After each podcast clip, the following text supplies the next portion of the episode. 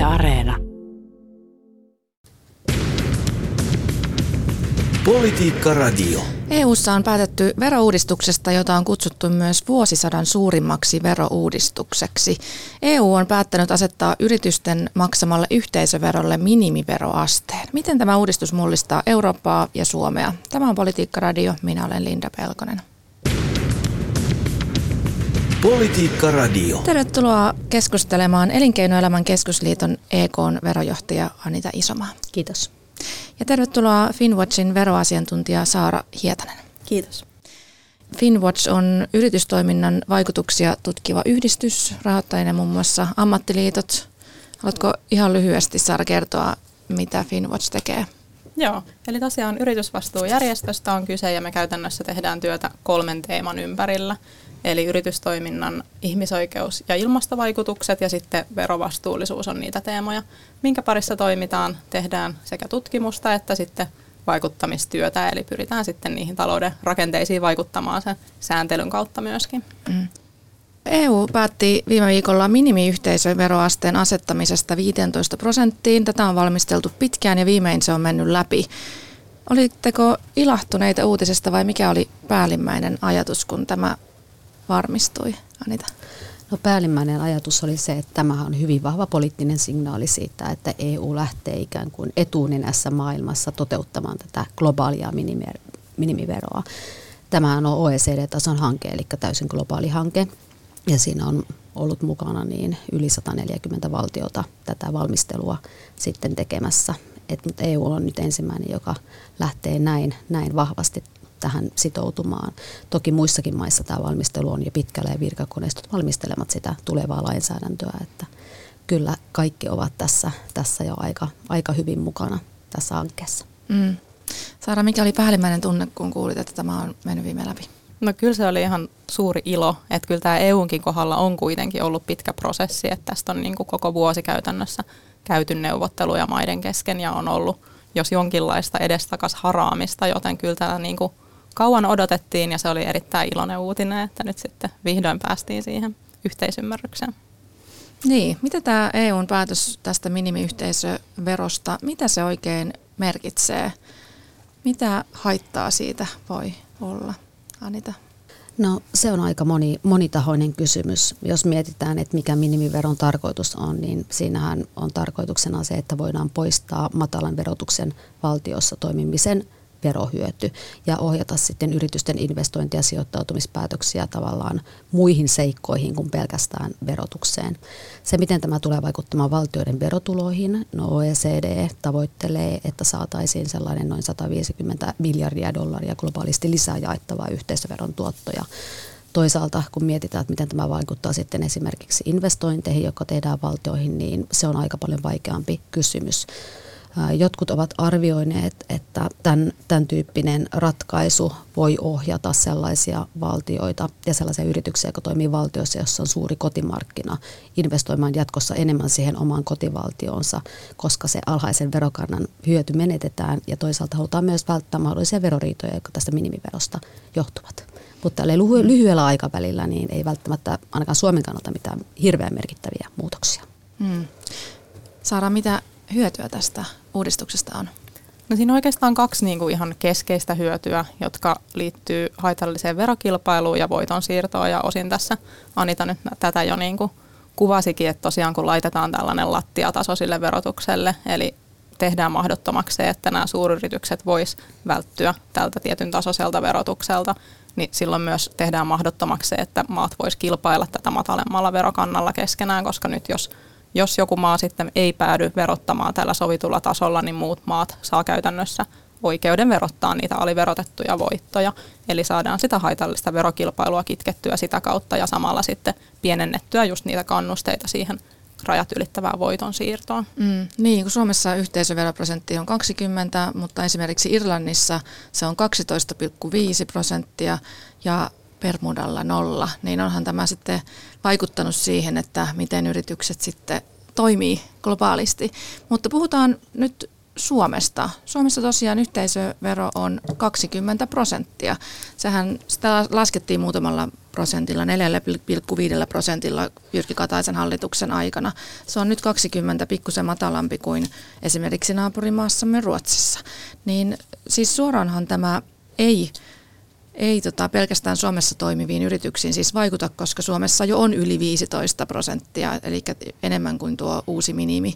Mutta millaisia välillisiä vaikutuksia tällä uudistuksella on suomalaisiin yrityksiin?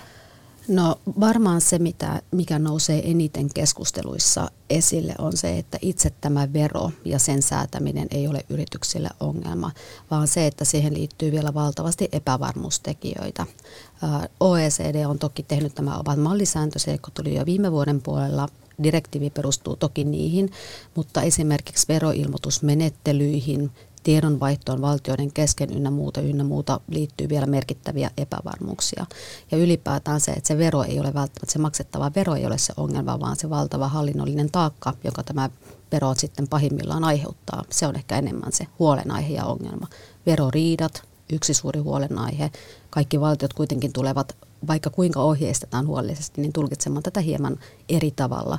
Tuleeko miten paljon lisäkyselyitä joka valtiosta, mihin se veroilmoitus sitten annetaan ja ylipäätään, että miten paljon näistä syntyy sitten veroriitoja ja miten se riitojen ratkaisu ja ehkäisy toimii. Saara. Joo, no niistä epäsuorista vaikutuksista olisin voinut sen nostaa vielä esiin, että toki niin kuin on just näitä suoria vaikutuksia yrityksiin ja siis lähinnä just niihin suuriin yrityksiin, koska tämä tosiaan koskee vaan näitä kaikista suurimpia konserneja, eli tämän piirissä ei ole iso osa esimerkiksi suomalaisyrityksistä lainkaan. Mutta näihin muihinkin tämä tietenkin sitä kautta vaikuttaa, että kun me tavallaan tasataan tätä pelikenttää niin, että nämä suuryritykset ei enää pysty saamaan sitä verotuksellista etua siitä, että voittoja siirretään näihin veroparatiiseihin, niin sillä tavallahan se tasoittaa sitä pelikenttää näiden pienempien toimijoiden eduksi. Eli tavallaan ollaan enemmän samalla viivalla sitten kaikki yritykset. Eli muuttaako tämä siis kilpailuasetelmaa? Voiko näin ajatella, että nyt sitten suuryritykset ei saakaan enää samanlaista ikään kuin verohyötyä näistä veroparatiiseista, mitä on aikaisemmin saanut? Kyllä se tarkoittaa sitä, että toki niin kuin pienemmätkin yritykset voivat joitain järjestelyjä harjoittaa, mutta kyllä enemmän tämä voittojen siirto on kuitenkin ollut sellaisten kaikista suurimpien yritysten harjoittamaa toimintaa, jos puhutaan niin kuin isossa mittakaavassa, niin kyllä se siinä tilanteessa niin kuin vähän tasoittaa sitä tilannetta. Mm. Miten sitten yritykset voi tähän niin kuin valmistautua, varautua tämmöiseen uudistukseen Suomessa? Anita. No kyllähän yritykset ovat tarkkaan tätä hanketta seuranneet ja miten se etenee. Ja toki he ovat jo miettineet sitä, että miten esimerkiksi IFRS-laskentaan tehdään erilaisia täsmäytyksiä, siltalaskelmia, tehneet niitä laskuharjoituksia. Että tähän saattaa vaikuttaa hyvinkin eri tavalla eri toimialoihin, koska ne kirjanpitokäytännöt ovat erilaisia. Tällaista valmistautumista on tehty. Toki sitä valmistautumista on hankaloittanut se, että kun me ei olla tiedetty, että milloin tämä sääntely tulee täsmällisesti voimaan. Ja toisaalta myös sitten se, että siellä OECD-tasollakin on ihan valtavasti vielä tällaista hallinnollista ohjeistusta, joka on vielä tulematta. Me ei olla esimerkiksi nähty vielä mitään virallista versiota veroilmoituslomakkeista, sen täyttöohjeista, mitä kaikkea tietoa pitää kerätä sitä varten. Eli kyllä se aika vaikeaa on se valmistautuminen valitettavasti yrityksillekin ollut. No puhutaan vähän sitten siitä, että miten tämä vaikuttaa meidän yhteiskuntaan muuten. Valtiovarainministeriö on tehnyt laskelmia, että miten tämä uudistus vaikuttaisi Suomen yhteisöverokertymään. Ja kaikkiaan uudistuksen arvioidaan kasvattavan Suomen yhteisöverokertymää. Arvioidaan siis, että sitä veroa maksetaan siis enemmän. Ja 15% minimiverotasolla verotuloja tulisi valtiovarainministeriön arvion mukaan 166-223 miljoonaa euroa lisää. Niin, mitä tästä nyt pitäisi ajatella? Onko Suomessa näin paljon siis verovälttelyä vai mistä tämä oikein kertoo? No ihan ensin täytyy noista luvuista sanoa sen verran, että näähän on laadittu aikaisemmassa vaiheessa, taisi olla 2021 vuoden kevättä tai kesää, milloin nämä luvut on laadittu, eli ne tavallaan on laadittu siltä pohjalta, mikä se ehdotettu malli oli silloin, ja se on sen jälkeen jossain määrin muuttunut, eli täysin me ei voida sanoa, että nämä olisi ne luvut, mitä me tullaan todellisuudessa näkemään, eli jonkun verran on näissä, varsinkin siinä pilari ykkösessä, minkä verovaikutukset tuohon lukuun myös sisältyy, niin tapahtunut niitä muutoksia, mutta kyllä se oletettavaa on, että esimerkiksi just tämä minimiyhteisövero-osuus kyllä ihan tosiasiallisesti tulee Suomessa kasvattamaan niitä verotuloja, ja se johtuu juurikin siitä, että on kuitenkin näitä matalammin verottavia alueita, joihin sitten Suomella voi tulla se verotusoikeus, etenkin jos EU tässä etenee muita alueita nopeammin. Eli voidaanko siis sanoa, että suomalaiset yritykset noin 200 miljoonan euron arvosta välttelee veroja? No sitä en osaa tarkalleen sanoa, koska mitään statistiikkaa ei tietenkään ole tällaisesta aiheesta olemassa, mutta kyllä niin kuin mitä on kansainvälisesti tutkimuksissa ja myös Suomessa tehty arvioita, niin puhutaan Suomen kohdalla 100 miljoonista euroista vuositasolla. Että kyllä se niin kuin koko luokka on voiton siirrossa sitä luokkaa. Esimerkiksi Vatti tuossa pari vuotta sitten arvioi, että puhutaan joistain 100 miljoonista ja myös Finnwatch on aikaisemmin tehnyt vastaavanlaisia arvioita. Niin, Suomessakin tästä tavallaan niin kuin valtio hyötyy, pienemmät yritykset hyötyy, sitten suuryritykset eivät varmaan tykkää kovin paljon tämmöisestä muutoksesta. No, sanottaisiko näin, että sehän on äärimmäisen vaikea sanoa, että mikä on sitten se, että mikä tästä niin kuin minimiveron tuomasta tulosta johtuisi niin sanotusti siitä, että yritykset ovat vältelleet veroa, ja mikä taas johtuu ihan siitä, että tämä veron tavallaan se valtio, mihin vero maksetaan, niin muuttuu. Et alun perinhän, kun tätä minimiveroa kaavailtiin, niin ajateltiin, että se minimiveron ja sinne matalaverotuksen toimintaa valtion maksetun veron erotus tulisi aina sen niin sanotun pääkonttorivaltion hyödyksi. Nyt tässä viime vuoden lopulla tuli ehkä hieman yllättäenkin mahdollisuus sille matalan verotuksen valtiolle periä tämä erotus itselleen niin sanottuna kansallisena täydennysverona. Eli näiden laskelmien jälkeenkin tämä pelitilanne on muuttunut sillä tavalla, että se hyöty ei esimerkiksi tule yhdysvaltalaisten konsernien osalta sinne Yhdysvaltoihin, minimiveroa ei makseta Yhdysvaltoihin, vaan se saattaa maksaa sinne matalan verotuksen valtioihin, ja tämä tulee väistämättä myös vaikuttamaan sitten näihin arvioihin, että kuka hyötyy ja kuka ei.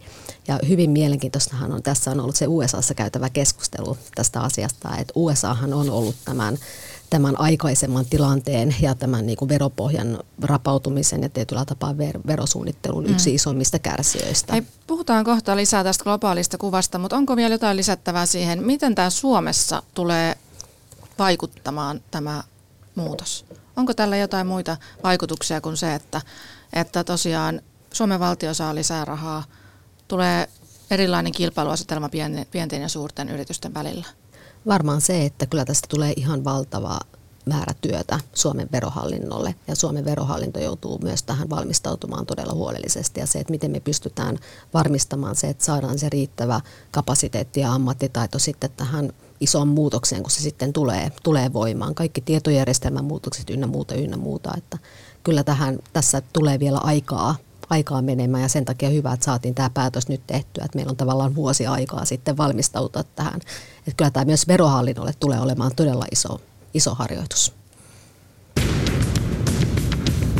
Politiikkaradio. Tänään puhumme verouudistuksesta, jota on kutsuttu myös vuosisadan suurimmaksi verouudistukseksi, nimittäin EU:ssa on päätetty asettaa minimiveroaste yhteisöveroon, eli yritysten maksamaan veroon. Ja siitä puhumme tänään EK:n verojohtaja Anita Isomaan ja Finnwatchin veroasiantuntija Saara Hietasen kanssa, ja minä olen Linda Pelkonen.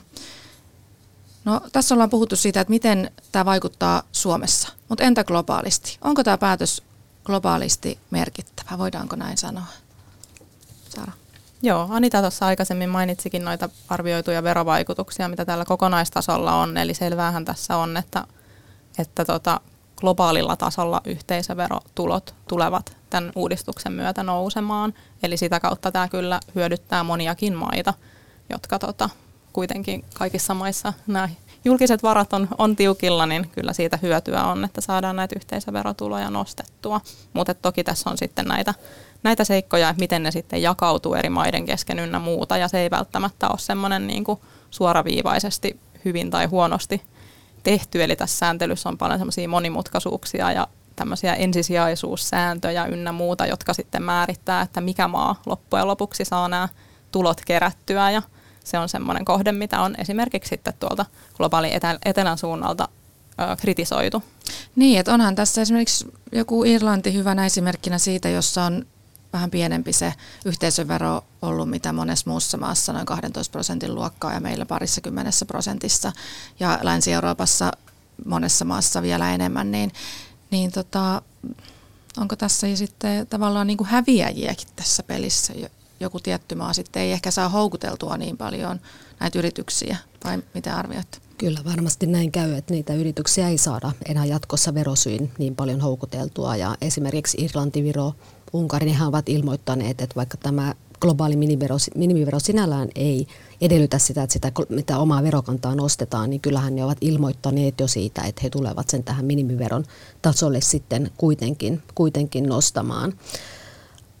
Toisaalta voidaan miettiä sitäkin, että siirtyykö se kilpailu nyt sitten verotuista ja verotuksesta esimerkiksi suoriin tukiin ja johonkin muuhun, että valtiot joka tapauksessa tulevat kilpailemaan investoinneista ja yritysten sijoittautumisesta. Että se voi olla, että me vaan muutetaan tätä pelikenttää vähän erinäköiseksi, mutta kyllä se kilpailu on sellainen, että se tulee jollakin tasolla, vaikka ei niin vahvasti ehkä verotuksen tasolla, niin kuitenkin jatkumaan. EU Tax Observatory tutkimuslaitoksen johtaja Gabriel Sukman on kollegoidensa kanssa arvioinut, että noin 40% monikansallisten yritysten voitoista on päätynyt veroparatiiseihin. Siis 40% monikansallisten yritysten voitoista on päätynyt veroparatiiseihin. Vuonna 2017 kyse oli 700 miljardista dollarista, eli yli 620 miljardista eurosta tuohon aikaan, niin kyse on aika suurista summista, niin aletaanko näillä rahoilla maksamaan veroja jatkossa? No kyllä täytyy sanoa, että jos tässä odotetaan, että me löydetään sieltä sateenkaarin päästä se valtava ruukku kultaa, niin näin ei tietenkään tässä tule käymään. Mutta toki jos mietitään minimiveroa tavallaan osana tätä isompaa kokonaisuutta, niin sehän on osa jo vuonna 2013 aloittanutta BEPS-hanketta. Ja me ollaan tehty ihan valtavasti tällaisiin niin sanottuihin ehkä 2000-luvun alun muoti-ilmiöihin ja verosuunnittelukeinoihin jo niitä täsmäpaikkauksia. Että siellä on tehty esimerkiksi OECD:n siirtohinnoitteluohjeisiin valtavasti muutoksia. Että voidaan sanoa, että maailma on ihan erinäköinen nyt kuin mitä se oli esimerkiksi 2000-luvun alussa ja 2010-luvulla, kun alettiin puhumaan näistä verosuunnittelukuvioista. Tässä on ollut näitä paljastuksia veroparatiiseista ja ollaan saatu tietoa vuosien mittaan enemmän. Oli esimerkiksi tämä Pandoran paperit -paljastus viime vuonna, joka vähän antoi lisää tietoa siitä. Siis oli tämmöisiä vuodettuja tietoja, jotka paljasti, miten rikkaat käyttävät veroparatiiseja, ja tietoja on ollut myös parista sadasta suomalaisesta, jotka veroparatiiseja käyttää. Niin jääkö tämmöiset asiat tai ylipäätään veroparatiisit nyt tämän uuden päätöksen myötä siis ihan historiaan? No yritysverotuksen osalta tuo tilanne tulee olemaan se, että käytännössä tätä sovittua kantaa matalampaa verotusta, efektiivistä verotusta ei pysty näihin suuryrityksiin jatkossa soveltamaan, koska muut maat pystyvät silloin keräämään ne verotulot, mitä ei siinä kyseisessä maassa kerätä. Eli siltä osin se kyllä laittaa veroparatiisit historiaan. Mutta mitä esimerkiksi tulee noihin lukuihin, mitä esitit tuossa aikaisemmin, niin se yksi asia, mikä on ehkä hyvä huomioida, on se, että kaikkea voiton siirtoahan me ei esimerkiksi tai kaikkea verokilpailua tällä pystytään lopettamaan.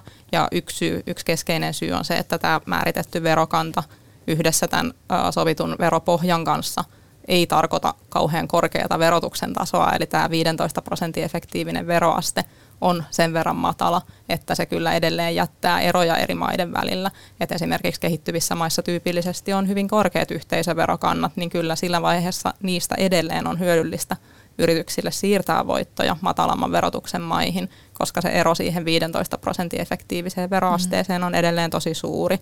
Ja tämän uudistuksen vaikutukset olisi ollut ihan hirvittävän paljon suuremmat, jos oltaisiin päästy sopuun korkeammasta verokannasta. Niin olisiko se, kuinka korkea sen olisi pitänyt sitten olla? No kyllä mä sanoisin, että perusteltua olisi ollut asettaa se lähelle sinne globaalia keskiarvoa, jolloin se tavallaan asettuisi sinne eri maiden verokantojen väliin, eikä niinkään sinne alapäähän, mihin se tällä hetkellä kuitenkin asettuu. Niin, tosiaan jos katsoo vaikka tätä karttaa, minkä Ylekin on julkaissut, jossa näkyy kaikki maailman maat ja yhteisövaraste kaikissa maailman maissa, niin täällä huomaa, että oikeastaan melkein koko Amerikka on sinisellä, ja sitten tuolla on Suomi ja Venäjä ja Itä-Eurooppa, muutama Afrikan maa ja Lähi-idän maa on punaisella, eli punaisella on, että on siis keskiarvoa matalampi on tämä yhteisöveroaste. Eli mä olin vähän yllättynyt, että Suomikin itse asiassa sijoittuu tässä kuitenkin, että meillä on aika matala tämä verotus, kun katsoo globaalisti. Mikä olisi? Niin. Toki tässä pitää ottaa huomioon se, että Suomessahan tämä niin sanottu nimellinen veroaste, eli se 20% vastaa aika paljon myös sitä tosiasiasta veroastetta, mitä peritään. Kaikissa valtioissa näin ei ole, että saattaa olla, että se nimellinen veroaste on hyvinkin korkea, mutta tosiasiassa siellä on sitten erilaisia vaikka kannustimia, jotka sitten laskee sitä veroastetta huomattavasti alemmaksi. Ja toki tässä voidaan myös miettiä sitä, että Suomessahan niin kun veroja kerätään myös tehokkaasti, että meillä on äärimmäisen hyvin toimiva verohallinto, mutta toisaalta välttämättä tällaista vastaavaa ei ole sitten niin kuin esimerkiksi kehittyvissä maissa. Mm. Niin, no tuleeko tässä nyt sitten semmoinen, että jos tuo minimi on 15, niin poistaako tämä nyt sitten sen, mitä on ajateltu, että kilpailukykysyistä Suomenkin tai monien maiden kannattaisi laskea sitä yhteisöveroa? Kannattaako näin edelleen tehdä? No sanottaisiko näin, että Suomihan niin seuraa tarkkaan omia kilpailijavaltioitaan sen yhteisöveron kannalta, ja mä en usko, että tämä globaali minimivero sinänsä sitten tulee muuttamaan sitä asetelmaa, että sen tavoitteenahan ei ole poistaa kaikkea verokilpailua tietenkään valtioiden välillä, vaan nimenomaan tämä haitallinen verokilpailu, että sitten jos mietitään Suomen yhteisöverotasoa, niin sehän on nyt ihan kilpailukykyinen, mutta toki sitä pitää sitten seurata, että mitä muut valtiot tekee. Et ei tämä täysin lopeta sitä, etteikö me katsottaisi sitä, että mitä esimerkiksi Ruotsi tai joku muu valtio tekee ja seurattaisi perässä. Niin, no niin tosiaan Suomessahan on nyt vähän matalampi tuo yrityksen vero kuin Ruotsissa, mutta jos katsoo EU-maitakin, vähän pidemmällä aikavälillä, niin 90-luvun jälkeen EU-maiden yhteisövero on ollut keskimäärin laskussa. Ja samoin on ollut myös Suomen. EU:ssa 93 vuonna on ollut 38% keskimääräinen yhteisöveroaste, ja 2020 se on ollut vain 23,6. Eli se on ollut laskusuunnassa kaikki nämä vuodet. Suomessakin huippu oli 2004, kun tämä yhteisövero oli 29% ja 2020 se oli 20%. Niin voidaanko me ajatella, että nämä veroparatiisit on myös näiden vuosikymmenten aikana myös vaikuttanut siihen, että millaista politiikkaa näissä maissa on tehty? No toki se, että meillä ei ole ollut minkäännäköistä rajaa sille tavallaan kuinka alhaalle näiden prosenttien voi mennä, niin on siihen suuresti vaikuttanut, ja se on ihan totta, mitä sanoit, että tässä on niin kuin viimeisten vuosikymmenten aikana ollut selvästi tämmöinen race to the bottom-ilmiö, eli maat on vähän niin kuin kilpaa laskeneet niitä verokantojaan, ja sitten kun joku laskee, niin lasketaan taas, ja se on vähän niin kuin ruokkinut itseään ja johtanut just siihen, että on ihan hirvittävän paljon tultu alaspäin näissä veroasteissa, että kyllä sillä on ollut ihan valtavat vaikutukset. Ja toisaalta myös veropohjia on muutettu, että se on saattanut olla, että aiemmin se veropohja on ollut aika kapea, niin sitä on sitten laajennettu, ja sen laajentaminen on mahdollistanut myös sitten sen, että sitä yhteisöverokantaa on vastaavasti sitten laskettu, mutta toki voi sanoa, että onhan niin kuin valtiot toki kirittäneet toisiaan sitten tässä, kun ne ovat investoinneista sitten kilpailleet. Toisaalta se vero on aina sitä rahaa, mikä on pois sieltä yrityksen kassasta, ja se on pois myös sitten investoinneista, pois niin palkoista, mitä voidaan maksaa työntekijöille, ja ylipäätään tällaisesta, että se, että mikä on oikea veron määrä suhteessa siihen, että sillä pystytään turvaamaan sen julkisen vallan toiminta ja ei tavallaan sitten tuhota niitä investointeja ja sitä työllistävää vaikutusta, niin se on aina vaikea poliittinen päätös. Niin, että voiko tässä Anita sitten käydä niin, että tosiaan, että palkkoja on vaikeampi nostaa, vaikka onkin inflaatio, jos yrityksellä ei ole, jos yritys joutuu maksaa enemmän veroja tai sitten investoinnit vähenee, tai voiko peräti käydä niin, että niin kuin tämä verojen nousu menee jollain tavalla kuluttajahintoihin? No, vero on aina kustannus yrityksille, ja tokihan usein käy niin, että se kustannus sitten vyörytetään jonnekin eteenpäin. Niin. Voiko olla kyse myös siitä, että näitä ylisuuria osinkoja maksettaisiin vähemmän, tai voiko se olla jostain muusta? No varmasti se on aina jostain pois, mutta toisaalta se tilanne, mikä meillä on tällä hetkellä, että osa pystyy tältä verorasitukselta välttymään tai pystyy sitä merkittävästi pienentämään näiden järjestelyjen kautta, ja toiset taas ei, jos vaikka harjoittaa liiketoimintaa vaan Suomessa, niin silloinhan on hyvin rajalliset mahdollisuudet minkäännäköisiä järjestelyjä tämän verotaakan alentamiseksi tehdä, niin kyllä se niin kuin pitääkin mennä niin, että kaikilta peritään sitä samaa veroa, että muutenhan käytännössä me ajatellaan, että jollain olisi, tai niin kuin, että ei voida oikeuttaa sitä, että no sitten yrityksillä on enemmän varaa maksaa palkkoja tai muuta, jos se tulee sieltä niin kuin, että on vähän epäreilusti saatu kilpailuetua sillä verotuksella, että sitten se tasoittaa sitä kilpailuasetelmaa.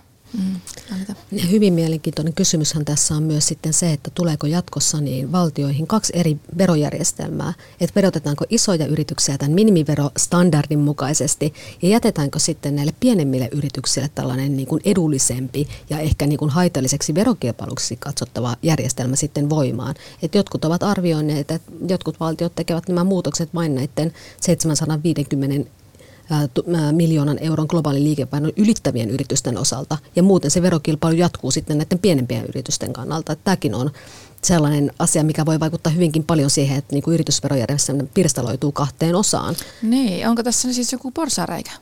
No sanotaan, että se Anitan aikaisemmin mainitsema lisäys, mikä tässä syksyllä tehtiin näihin säännöksiin, niin sitä voi kyllä hyvin pitää tällaisena. Eli tosiaan tehtiin tämmöinen lisäys, mikä mahdollistaa, että tämä vajaa verottava maa voi sitten vaan näiden isojen yritysten osalta kerätä sen tavallaan top-up-veron sen sijaan, kun alun perin idea oli, että tämä oikeus menisi sitten esimerkiksi tälle pääkonttorimaalle, joten tämä tilanne käytännössä mahdollistaa juuri tämän Anitan kuvaaman tilanteen, eli näiden maiden on mahdollista myös valita, että ne verottaa edelleen muita yrityksiä matalammalla kannalla, mutta perii sitten tämän top-up-veron siltä osin, kun tämän sääntelyn piirissä olevat yritykset muuten jäisi vajaa verotetuksi.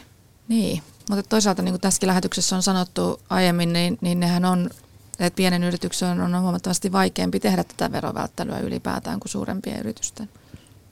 Se on totta, että on ne isommat ongelmat niin kuin ainakin euromääräisesti mitattuna siellä isoimmissa yrityksissä ilman muuta. Että kyllä se niiden kaitseminen on tietenkin tärkeämpää. Niin, tämä on kiinnostavaa, kun ollaan puhuttu aikaisemmin siitä, että miten tämä Suomessa suomalaisiin yrityksiin laittaa tavallaan muuttaa sitä kilpailuasetelmaa, mutta miten tämä sitten näkyy globaalisti? Miten te arvioitte, että puhutaan tosiaan, että tämä on vuosisadan suurin verouudistus. Tämä on historiallinen. Miten tämä niinku muuttaa tätä? No kyllä se varmaan muuttaa aika monella tavalla. Ensinnäkin meille tulee ihan uusia ilmoitusmenettelyitä, erilaisia laskentoja. Että siis ihan valtava määrä tästä tulee lisää sitä hallinnollista työtä. Ja lisäksi meille tulee sellainen tilanne, että meillä on voimassa paljon päällekkäistä sääntelyä. Että sen lisäksi, että meillä on tämä minimivero, niin meille jää kuitenkin sinne taustalle esimerkiksi väliyhteisölainsäädäntö, korkojen vähennysoikeuden rajoitukset, jotka tavallaan toimii niin kuin vastaavalla tavalla ja pyrkii ikään kuin vastaavaan tavoitteeseen. Et tuntuu, että me saadaan ihan valtava määrä tällaista päällekkäistä sääntelyä nyt sitten tässä, ja toki se on niin kuin toisaalta se on verovelvollisille haastavaa, mutta se on myös verohallinnoille sitten haastavaa. Toki toivotaan, että nämä OECD:n ennusteet sitten siitä, että niitä verotuloja sitten kertyisi ja sillä tavalla niin pystyttäisiin tavallaan ajattelemaan, että se tavoite, mikä tälle on asetettu, voitaisiin turvata. Toisaalta jos mietitään kansainvälistä toimintaa, verosopimuksia, niin tavoitteenahan siellä on ollut turvata investoinnit ja poistaa esteitä tältä kansainväliseltä kaupalta. Niin onko tämä kuitenkin sellainen, että me asetetaan tavallaan tämä verotulojen lisääminen sen tavoitteen edelle, että me poistetaan kansainvälisen kaupan esteitä ja alkaako ne jossain vaiheessa toimimaan tavallaan toisiaan vastaan, niin tämäkin on hyvin mielenkiintoinen kysymys. Iso hanke, kaikkia vaikutuksia ei vielä tiedetä ennen kuin me saadaan se käyntiin ja saadaan kokemuksia siitä. Kyllä mä silti näkisin, että nämä hyödyt on niin suuret, että ne ehdottomasti kyllä menee suuremmaksi kuin nämä siitä syntyvät, vaikka en yhtään väheksy. Siis siinä ollaan ihan oikeassa, että kyllä tästä paljon hallinnollista taakkaa seuraa. Ne on äärimmäisen monimutkaisia säännöksiä ja huomattavasti monimutkaisempia kuin mitä itse olisi esimerkiksi toivonut, että tämä lopputulema olisi.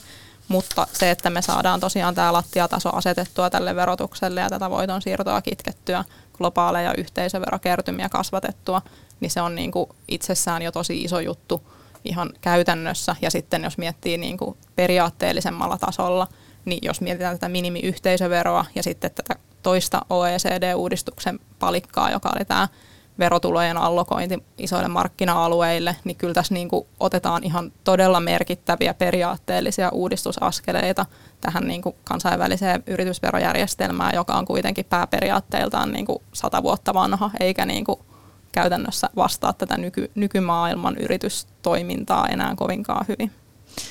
Niin, että kyllä tässä niin kuin aikamoinen mullistus on niin kuin edessä ja tavallaan myös jaetaan uudestaan tätä rahaa monellakin tavalla. Tähän loppuun vielä, mitä on odotettavissa, mitä arvioitte, että EU tulisi yhä enemmän tämänkaltaisia päätöksiä, jotka koskevat kaikkia EU-jäsenmaita. Siis kun on pitkään puhuttu siitä, että ammattiyhdistysliike haluaa tehdä tiiviimmin yhteistyötä globaalisti, ja kun kyse on vaikka esimerkiksi tämmöisistä uusista alustatalousyrityksistä, esimerkiksi Uber on lopannut aggressiivisesti ja moni maa on muuttanutkin lainsäädäntöään Uberille suotuisammaksi. Tästähän oli iso kohu tuossa kesällä. Ja kun yritykset on kansainvälisiä, niin pitääkö niin kuin pelisääntöjenkin olla enemmän kansainvälisiä? Tuleeko EU enemmän ja enemmän tekemään tällaisia päätöksiä? No kyllähän verotuksen osaltakin siellä putkessa on ollut useampia eri hankkeita, mutta toki nyt toivoisi, että kun näin isoa mullistusta tehdään, niin kaikkia ei niin sanotusti pyrittäisi ratkaisemaan kerralla, vaan odotettaisiin nyt, että kun meillä on ollut isot muutokset jo ennen tätä minimiveroa, joilla on pyritty niin ehkäisemään niin aggressiivista verokilpailua ja toisaalta juuri ottaa käyttöön esimerkiksi erilaisia väliyhteisöjä koskevia säännöksiä, niin nyt rauhoitettaisiin hetkeksi tilanne ja katsottaisiin sitten, että mitä kaikkea me ollaan saatu aikaa. Hankittaisiin sitä dataa siitä, että miten nämä ovat vaikuttaneet käytännössä sitten verokertymään. Sanottaisiin näin, että ei kannata ehkä tehdä liikaa yhtä aikaa, jos on liian monta palloa ilmassa, niin joku niistä sitten saattaa tippua. Toki kansainvälinen yhteistyö on kaikkien etu, mutta silti meidän on muistettava, että miten on esimerkiksi käynyt arvonlisäverotuksessa, että meillä on yhtenäinen direktiivipohjainen vero, jossa on hyvinkin vahvasti säännelty ja otettu kantaa moniin eri asioihin, mutta silti meillä on valtavia tulkintaerimielisyyksiä ja erilaisia tulkintoja EU-valtioidenkin sisällä. Et miten me saataisiin sitä valtiot tulkitsemaan tätä vielä samalla tavalla, niin se on niin kuin oma kysymyksensä.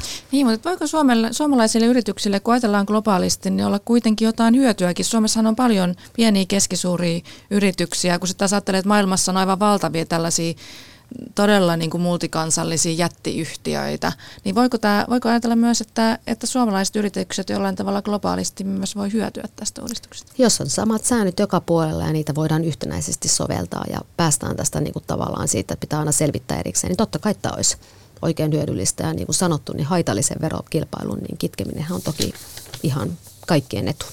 Mm. Tuosta on ehdottomasti samaa mieltä, että kyllä se niin kuin kaikkien etu on, jos me saadaan yhtenäistettyä niitä säännöksiä, että jokaisen yrityksen, joka toimii monen valtion alueella, ei tarvitse niin kuin noudattaa niin monen maan säännöksiä kuin missä toimii, vaan saada sinne niin kuin sitä yhtenäistä pohjaa, jolloin se olisi niin kuin huomattavasti yksinkertaisempaa. Ja toki se on myös, niin kuin, kun puhutaan kansainvälisestä rajat ylittävästä voitonsiirrosta ja haitallisesta verokilpailusta, niin näähän on teemoja, mitä me ei niin kuin yksittäisessä valtiossa pystytä loputtomiin kitkemään. Että se vaatii tätä kansainvälistä yhteistyötä ja EU on kyllä siinä niin kuin oikea elin ottamaan semmoista leading-roolia mun mielestä, vaikkakin meillä sitten veroasioissa on omat haasteensa tässä EU-päätöksenteossa. Kiitos oikein paljon tästä äärimmäisen mielenkiintoisesta keskustelusta. Elinkeinoelämän keskusliiton EK:n verojohtaja Anita Isomaa ja Finnwatchin veroasiantuntija Saara Hietanen. Kiitos. Politiikkaradio.